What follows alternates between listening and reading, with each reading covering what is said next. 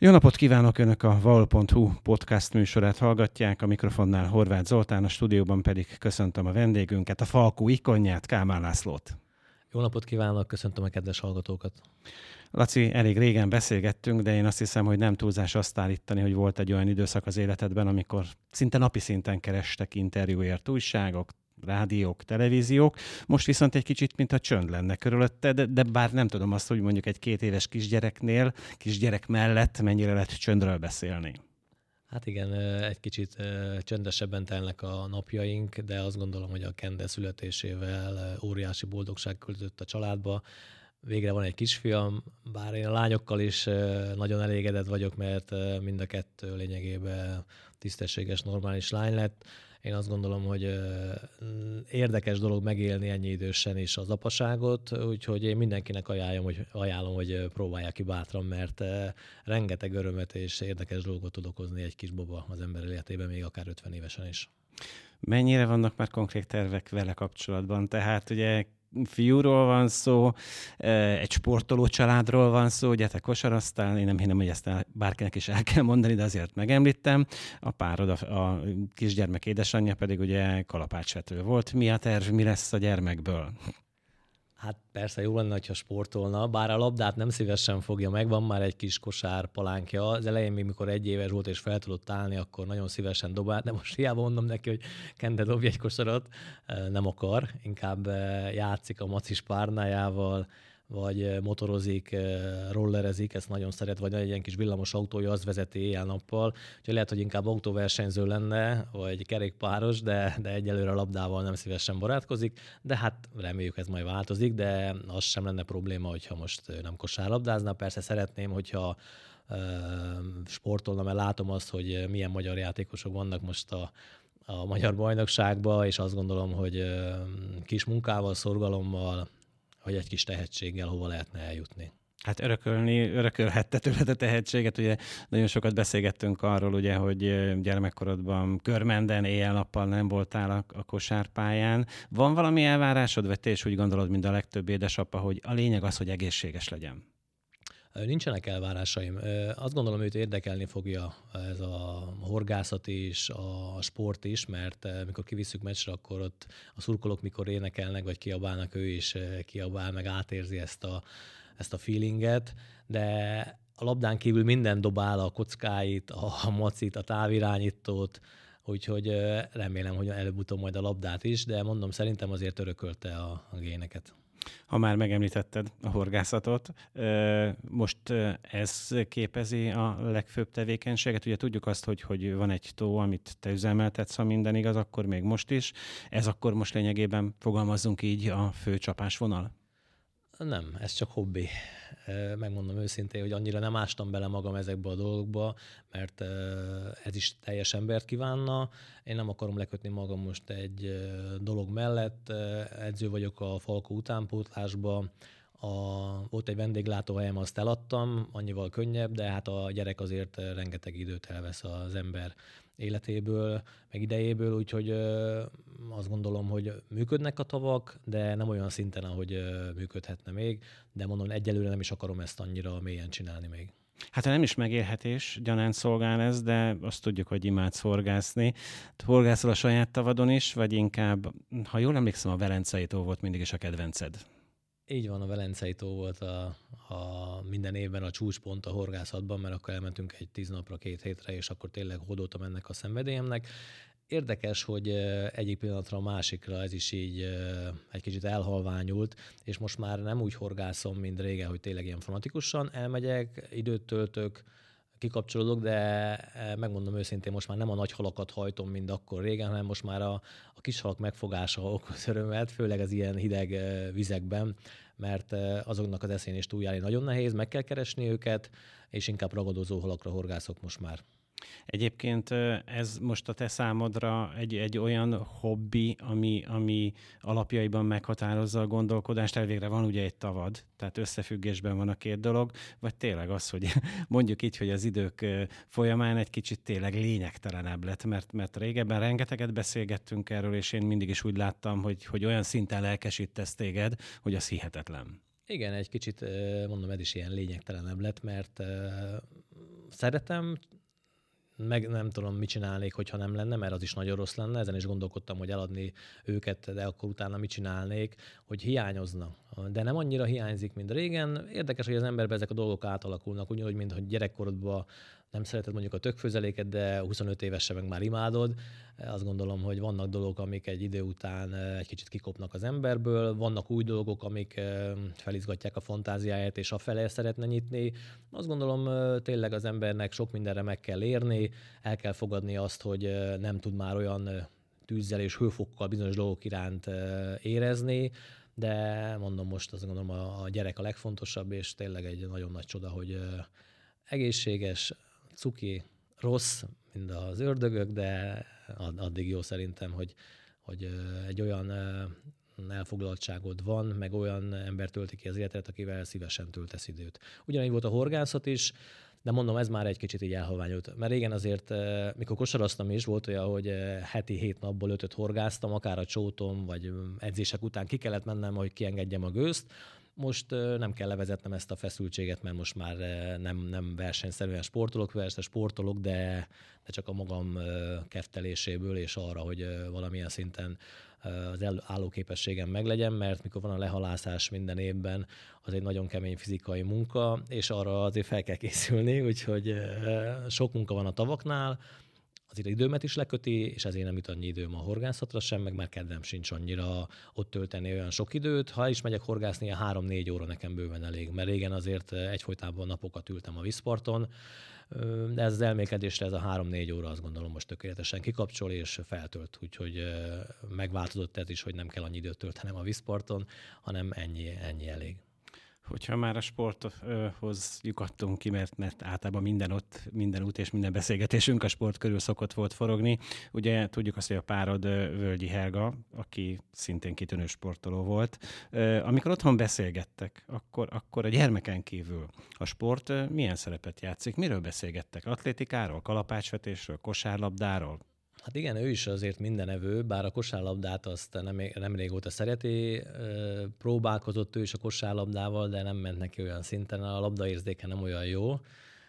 Inkább csak a kalapács elhajította erőből, meg nagyon jó technikája volt. Az atlétikát mind a ketten nagyon szeretjük, és lényegéből képbe van minden akár versenyzővel az atlétikába, és mindig ő mondja nekem, hogy ez kicsoda, milyen világstúrtartó, mennyi a rekordja, úgyhogy ő ebben napra kész, meg ő rengeteget olvas utána, és érdekli is a dolog.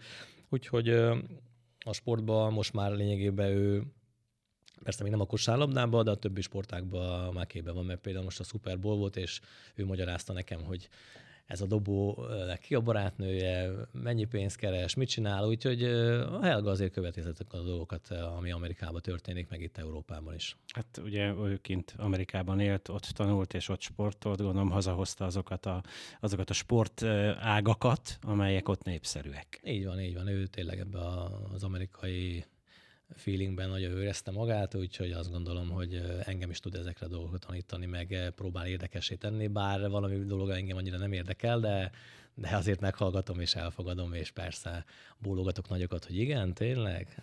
Ki gondolta volna?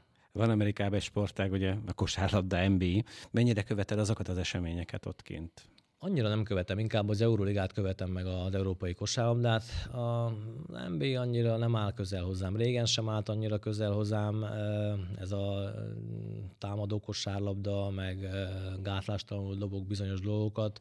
Persze én is voltam, amikor olyan játékos voltam, amit tényleg meg akartam váltani a világot, de nekem az európai kosárlabda áll közel a szívemhez, és hogy azt élmény nézni, ki tudtam menni erre a Hapoel Holon és a görög csapat mérkőzésére. A BLT-t játszották az izraeliek, és azt gondolom, hogy ég és föld volt az a kosárlabda, mind akár a magyar bajnokság, vagy akár egy NBA mérkőzés, mert olyan fizikális dolgok voltak, és érdekes volt, hogy a csapatok abszolút nem játszottak tudatos játékokat, hanem akár volt egy magas pikerról, egy oldalpikerről, vagy a labdának a, a szögéből, ahol elkezdték a passzot, mindenki tudta, hogy hova kell mennie. Nagyon egyszerű játékot játszottak, viszont brutálisan fizikális és individuális dolgok voltak. Tehát ott e felé kell menni, hogy az európai kosárlabdában már nem ezek a taktikai elemek vagy akcióegységek határozzák meg a, egy csapat játékát, hanem az egyéni képességek, kőkeményen, és akinek jobb bontó játékosai vannak, akik jobban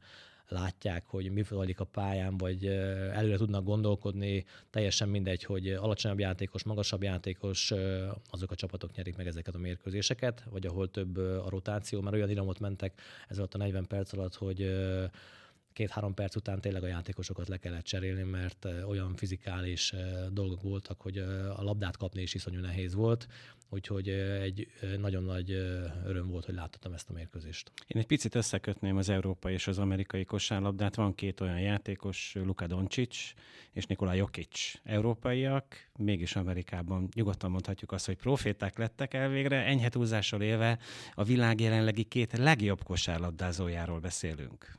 Igen, mert lényegében okosabbak, azt gondolom, tudnak olyan cseleket, túljárnak az eszükön, és mikor játszottunk Európában válogatottal, szerettem játszani olyan nemzetiségekkel, ahol sok akár mondjam, fekete bőrű játékos volt, mert ők nagyon fizikálisak voltak, viszont annyira nem használták a fejüket, és tényleg túl lehetett járni az eszükön dobócsellel, indulócsellel, vagy vártál a megfelelő pillanatra, mert nehéz volt őket megverni egy-egybe fizikálisan, viszont észre túl lehetett járni az eszükön, és azt gondolom mind a két játékos ebben nagyon profi, persze olyan képességeik vannak, meg olyan magasságuk, meg olyan dobókészségük, ami rengeteg gyakorlással érhető csak el.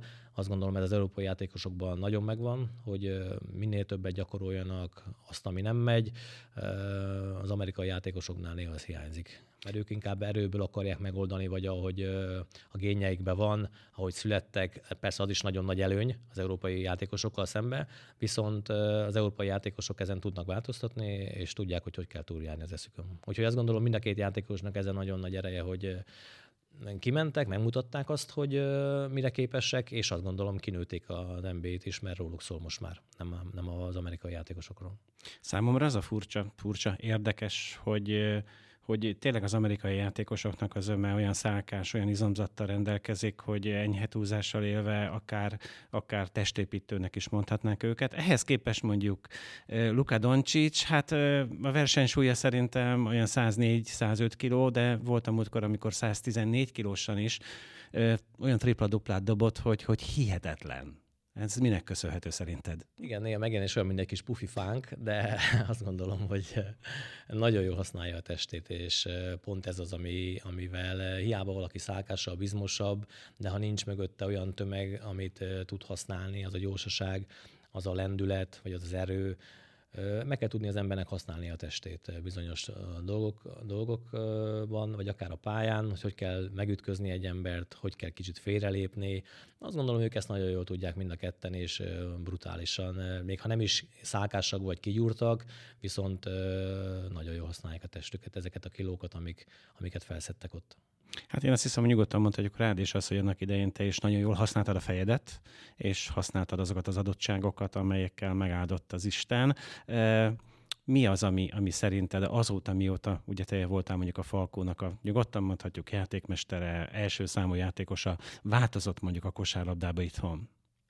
Hát inkább fizikálisabb lett a, a játék. Bár azt gondolom régen volt 120-130 jó magyar játékos, most van mondjuk jó öt, abból négy a Falkóba játszik Magyarországon, és van még hat játékos, gondolok itt a Bugnár Kistóva Szegeden, vagy a Durázira, a Ferenc Körmenden, akik ben vannak még ebbe az első tízbe. Az elsődben még a Vojvoda fér be, én azt gondolom, viszont a Krivacevic és a Tanodez is itt van a, a Falkóba, tehát a Falkó akkor erővel indul a többi csapattal szembe, amit azt gondolom lehetetlen behozni, és ezek a játékosok fizikálisan nagyon jók, és csapatként is jól működnek. Én azt gondolom, hogy a többi csapatnak akkor lenne esélye, hogyha mondjuk egy játékos játszana a Falkóba, mondjuk a Perzoli, és akkor a többi csapatban lenne mondjuk kettő, akkor azt gondolom, hogy egy kicsit élvedetesebb lenne a bajnokság de, de lehet látni azt, hogy valami nagyon elcsúszott itt az utóbbi időben, mert eh, nem jönnek ki olyan magyar játékosok, akik eh, meghatározóak lennének. Vannak magyar játékosok, viszont érdekes, hogy eh, a képzés nem olyan már, mint volt nálunk régen. Én emlékszem, mikor körmenden voltam és kezdtem kosárlabdázni, akkor minden edzésen egyéni képzés volt, egy fél óra, utána pedig játszottunk kontaktba, Úgyhogy ezt gondolom, ez nagyon fontos a mai kosárlabdában, hogy a gyerekek nagyon sokat egyegyezzenek, nagyon sokat játszanak kontaktba, és megtanuljanak olyan cseleket már fiatal korban, amit majd később tudnak bátran alkalmazni. Mert azt gondolom, ez a titok nyitja, semmi nagy titok nincs itt, hogy mit hogyan kell csinálni, hogy kell táplálkozni, milyen súlyokat kell megmozgatni. Persze kell az, hogy legyél egy egészséges egyensúlyban a testeddel, de azt gondolom ez nem minden. Hogyha képzetlen vagy, és későn kell megtanulnod bizonyos taktikai, technikai elemeket, azt már nem tudod olyan szinten bepótolni, lesz mindig lemaradásod. Tehát nagyon tíz éves kortól azt gondolom ezt kellene 14-16 éves korig minden edzésen csinálni, és teljesen mindegy az, hogy milyen eredményt érnek el az utánpótlás csapatok, viszont az a pár játékos, vagy akár az egész csapat is, mert nem tudhatjuk, hogy kiből mi jön ki pár év múlva. Vannak korán érő fiatalok, vannak később érők, én azt gondolom később érő voltam, legalábbis fizikálisan, mert az elején, mikor elkezdtem kosárlabdázni körmenden, mindenki egy fejjel magasabb volt nálam, viszont egy négy-öt év múlva már ugyanolyan magas voltam, mint akik egy fejjel magasabb voltak nálam annó. Úgyhogy azt gondolom, hogy nem lehet így megállapítani magasság alapján, meg testfelépítés alapján, hogy kiből lesz majd jó kosárlabdázó később, hanem mindenkinek meg kell adni azt az esélyt, hogy igenis próbálkozzon, bátran egyegyezzen még, hogyha hibázik is, mert azokból tanulja majd meg azt, hogy mit nem szabad csinálni. Mert hogyha csak azért vagy a pálya, hogy elzárást adjál, vagy leváljál, vagy menjen lepattanóért, és nem olyan képzés kapsz, mondjuk, amit a mezőny emberek, nem tudsz mondjuk szemből egyegyezni, kiosztás, hogy kell megoldani, mi az, az extra passz, akkor azt gondolom, ez teljesen halott ügy, hogy kosárlabdázó nem leszel, de még lehet, hogy taszítani fogod a labdát is, úgyhogy én azt gondolom, ebbe kell sokat előlépni a magyar kosárlabdának, és főleg az utánpótlásba, mert most már ezek a játékosok, akik játszanak a magyar bajnokságban, azok készek, azokon nem nagyon lehet változtatni, de lehet látni azt, hogy mennyi idős játékos van még a magyar sportban, mert egyszerűen gondolok itt a híd volt a Vitvan Krisztián, hogy nem azt mondom, hogy extra játékos, de egy kecskevétben szinte még a legjobb, és ez nem azt mondom, hogy szomorú, de hogy még 39 évesen a Kecskemétnek ő az egyik meghatározó játékosa, azt gondolom, hogy régen sose gondolta volna ezt senki, hogy én sem gondoltam, mert azt gondoltam, 30 éves koromig fogok kosárlabdázni, és akkor jönnek a fiatalok és elnyomnak, de én 45 éves koromig kosárlabdáztam, még utána négy évet pápám. Lehet, hogy most is tudnék kosárlabdázni, mert elnézve ezt a mezőnyt, ami most van, azt gondolom messze a leggyengébb a bajnokság színvonal az elmúlt évekhez képest. Úgyhogy el kell gondolkodni a a is egy-két embernek, hogy ez hova vezet meg, eh, érdemes -e ezt így csinálni, meg óriási pénzeket belőlni, mert mondom, lehet látni azt, hogy a színvonal évről évre hanyatlik. Úgyhogy nem tudom ennek mi annyira az oka, de, de ez szomorú ezt látni. Na.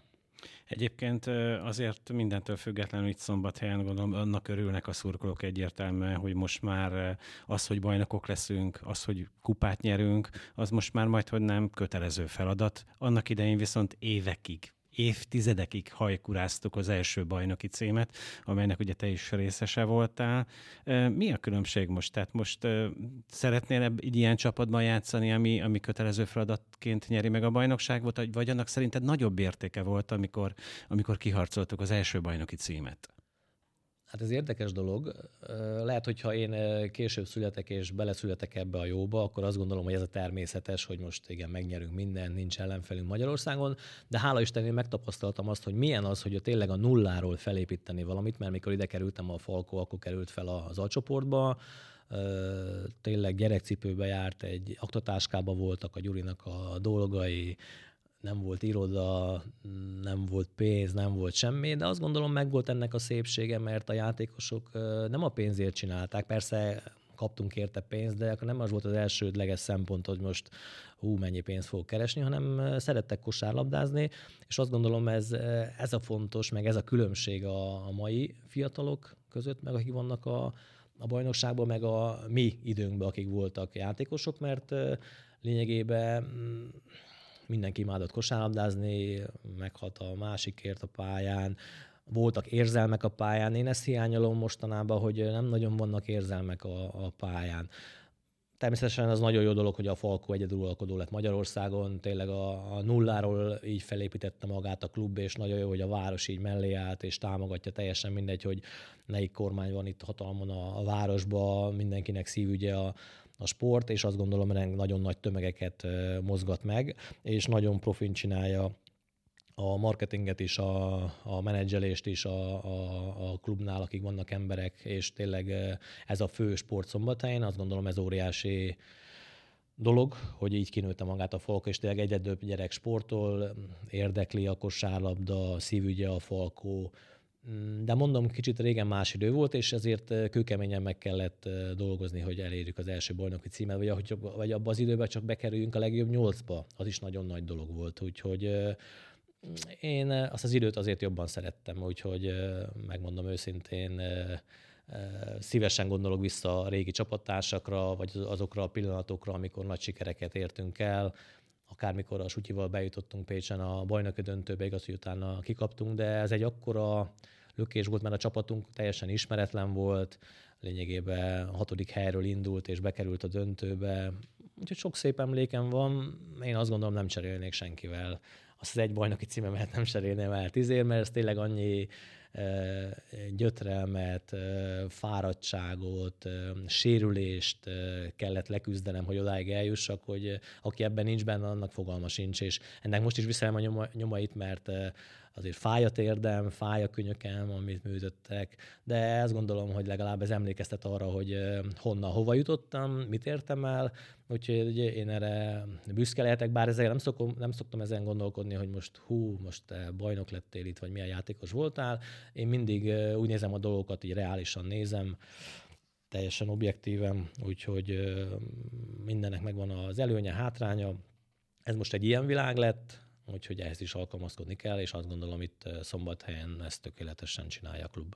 Említetted, hogy az utánpótlásban dolgozol. Milyen korosztály mellett edzősködsz, és hát lényegében mi a, mi a cél? Nyugodtan azt lehet mondani, mert, mert ugye régebben mindig azt mondtuk, hogy bizonyos korosztályoknál nem az a lényeg, hogy most a bajnoki címet nyersz, vagy, vagy, vagy hogy, hogy a játékosok esetleg örülnek annak, hogy megnyerik a mérkőzést, hanem az, hogy hány játékos tudsz feljebb, feljebb és feljebb adni, és a végcél ugye az, hogy a nagy csapatban minél több saját nevelésű játékos kerüljön be. Hol edzősködsz, milyen korosztálynál és milyen érzésekkel? Igen, az U18B-nél vagyok edző a Fejglimivel, ketten visszük a srácokat.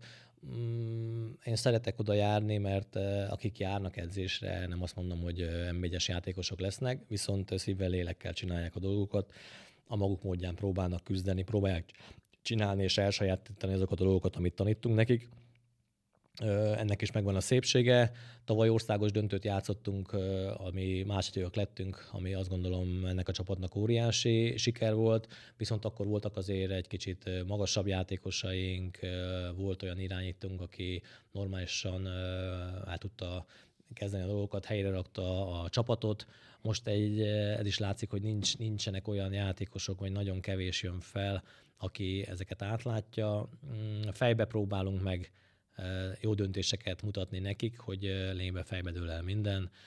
Hiába vagy te iszonyú magas ugró, vagy nagyon jó magas játékos, jó tömegű játékos, ha nincs meg a kellő intelligencia, hogy mikor mit kell csinálnod, akkor megette a fene az egészet. Hogy inkább mi így a szemléletüken próbálunk változtatni meg azt, hogy csapatban gondolkodjanak, hogy az élet majd más területén is megtanítja őket arra, hogy a, a sport az küzdelem, az egy nagyon nehéz dolog, hogyha el akarsz valamit érni, de ha, ha csak bemaradsz ebbe a, a közegbe, hogy utána szívesen jársz Falkó meccsre, vagy érdekelnek a dolgok, mert régen ez is probléma volt, hogy amikor jártunk edzésre, megkérdezték, hogy kit ismertek a Falkóba játékost, és nem tudták a Falkó játékosok nevét. Szóval ez is egy edző feladata, hogy megszerettesse velük a, a sportot, meg a csapatot, úgyhogy nem csak az, hogy a saját kedvükre járjanak sportolni, hanem igenis legyenek tisztában azzal, hogy kik játszanak fölött, és legyenek büszkék arra, hogy ők egy komoly csapatnak az utánpótlásában szerepelhetnek.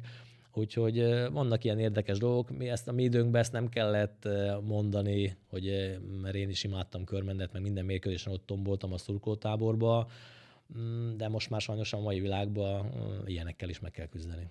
Mennyire ismerik a játékosok az edzőiket elvégre az a név, hogy Kálmán László, vagy Feigl Imre, ugye, aki szintén a bajnok csapat tagja volt. Mennyire jelent a számukra bármiféle fajta töbletet, hogy így fogalmazzak?